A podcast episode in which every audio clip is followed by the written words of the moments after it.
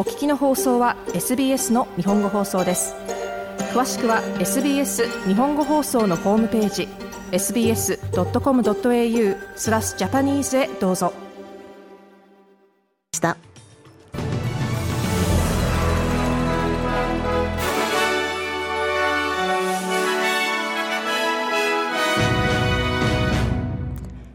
SBS 日本語放送1月18日のニュースです。ペニー・ウォン外相はパレスチナとイスラエルのリーダーと会談し、ガザにおける停戦を繰り返し求めました。ウォン上院議員はさらにオーストラリアの立場で、10月7日のハマスによるイスラエルへの襲撃の際に捕らえられた人質の解放も要求するだろうと話します。彼女はパレスチナのモハマド・シュタイエ首相とリアド・アルマリキ外相、イスラエルのザキ・ハネグビー国家安全保障担当補佐官と会見します。また、ウォン外相はウエストバンクを訪問し、中東の紛争がエスカレートして以来、移民の暴力の影響を受けている住民に会いました。彼女は訪問中にオーストラリア国民の懸念を伝えたいと述べました。What I consistently sought to do is express the concerns that Australians have. 私が繰り返ししていることは、オーストラリア人が持っている懸念の表明です。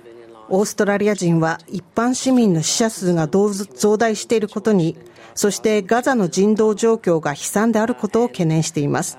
そして我々は市民が守られ、人道的な救助がされていることを見たいのです。ウォン外相でした。スイスで行われている世界経済フォーラムの話題の中心はイスラエルのガザ攻撃です。国連は再度即時停戦を呼びかけました。これはハマスの保健省がガザ中心地のナッサー病院施設の爆撃で少なくとも7人が死亡し、ガザでの死亡者累計数が2万4400人に上ると話したことを受けたものです。アントニオ・ゲテレス国連事務総長はガザでの即時停戦を強く呼びかけました。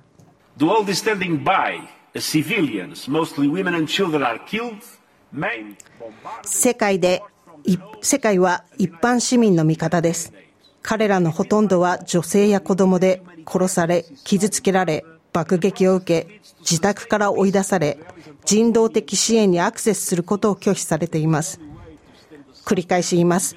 ガザでの即時停戦を呼びかけます。ゲテレス国連事務総長でした。そして二国間協定をもとにしたイスラエル・パレスチナの持続的な平和のためのプロセスに入ることです。それが苦しみを終わらせ、地域全体を炎に包む可能性を防ぐ唯一の方法ですとも述べています。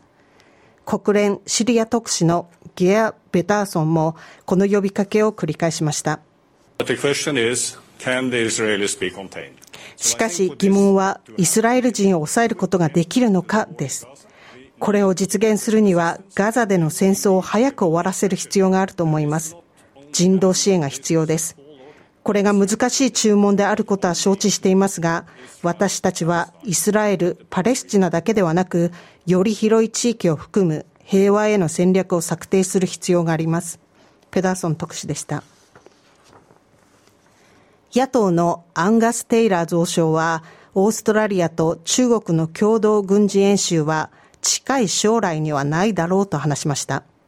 これは記者会見でシャオチャン中国大使が連邦政府に中国との共同軍事演習や科学技術面での共同研究を要求したことを受けたものです。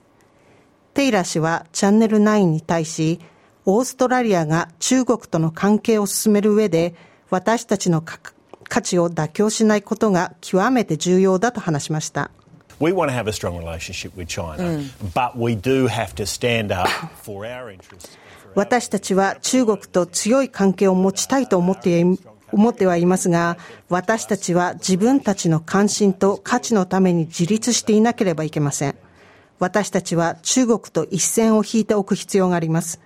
彼らは大きい強い国です。良い関係の時は私たちに最大の利益があります。しかし私たちはその経過において自国の関心と価値について妥協するべきではないのです。テーラでした。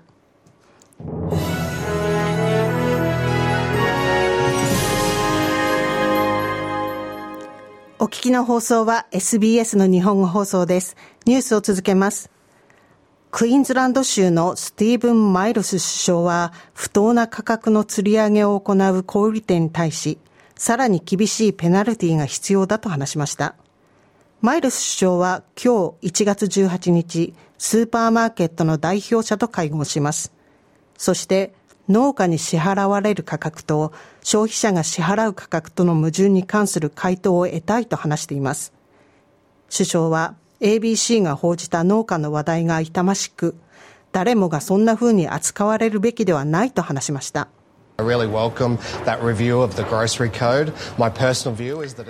本当にグロサリーコード、食料品規制の見直しを望みます。私の見解では、それは強制であるべきで、任意であるべきではありません。価格の釣り上げを本当にためらうほどの厳しい罰則があるべきです。州のレベルで私たちはシステムにそのような透明性を与える権限があります。ですから、クイーンズランド住民は皆さんが支払う価格がどのように決められているか見ることができるでしょう。マイルス首相でした。国際エネルギー機関 IEA の代表によると、中東の緊張緊張状態にもかかわらず、今年の原油市場は落ち着いたバランスの取れた状態になるだろうとしています。航海では風刺による船舶襲撃によって多くの企業の貨物船はアメリカ、失礼しました、アフリカを経由しています。フェイス・バロル代表は世界経済フォーラムでこの後悔の件があったとしても、今年は落ち着いた市場になるであろうと話しています。Currently, of course, there are some、issues related to transportation of oil. 現時点、もちろん原油輸送に関する問題はありますが、価格への影響は限られました。原油生産には影響が全くありません。しかし、もしこの主要産油国のいずれかが紛争に直接関与する場合、原油価格に上昇圧力がかかる可能性は十分に考えられます。バロル代表でした。彼はまた IEA は世界の原油需要がスローダウンする一方、アメリカ、カナダ、ブラジル、ガイアナで原油生産が大幅に増加すると見ていると付け加えました。前代未聞の賃貸ストレスがオーストラリア全体のおよそ半分のサバーブで賃貸人に影響を及ぼしていることが分かりました。住宅リサーチグループサバーブトレンドサバーブトレンドによると1月のレンタルペインインデックスで12のサバーブが最高スコア100を記録したとしています。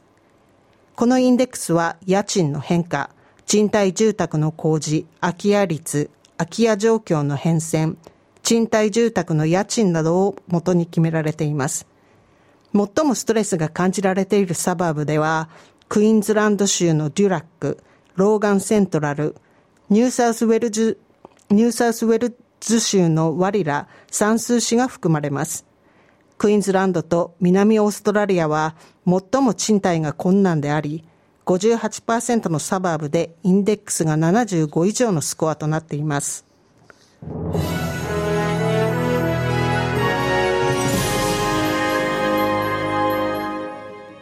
お聞きの放送は SBS の日本語放送です。続いてスポーツ、為替、天気予報です。スポーツはテニスです。ステファノ・チチパスがオーストラリアのジョーダン・トンプソンを破り3回戦目に進出しました。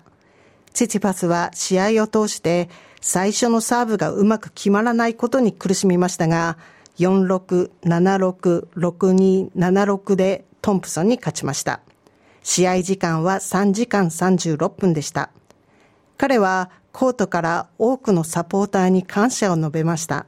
I grew up, uh, I grew up playing on empty courts and uh, I was always dreaming uh, for me one day to 私は空っぽのコートで育ちました。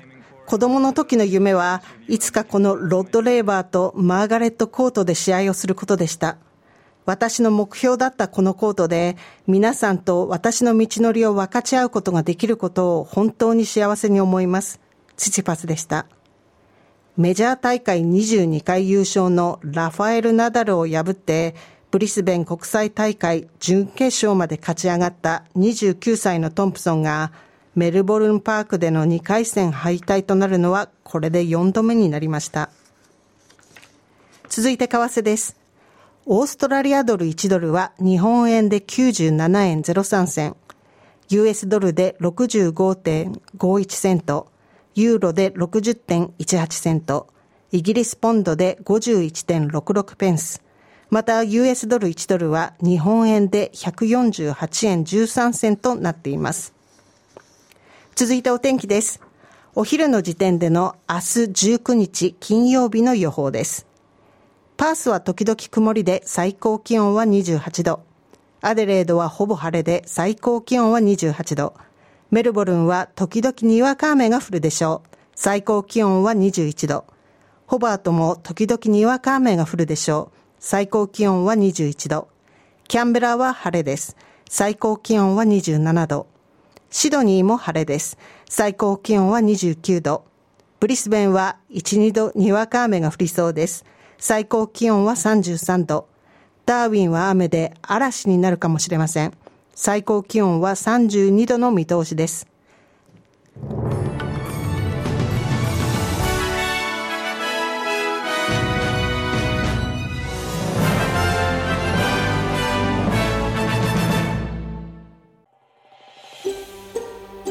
SBS 日本語放送の Facebook ページで会話に加わってください。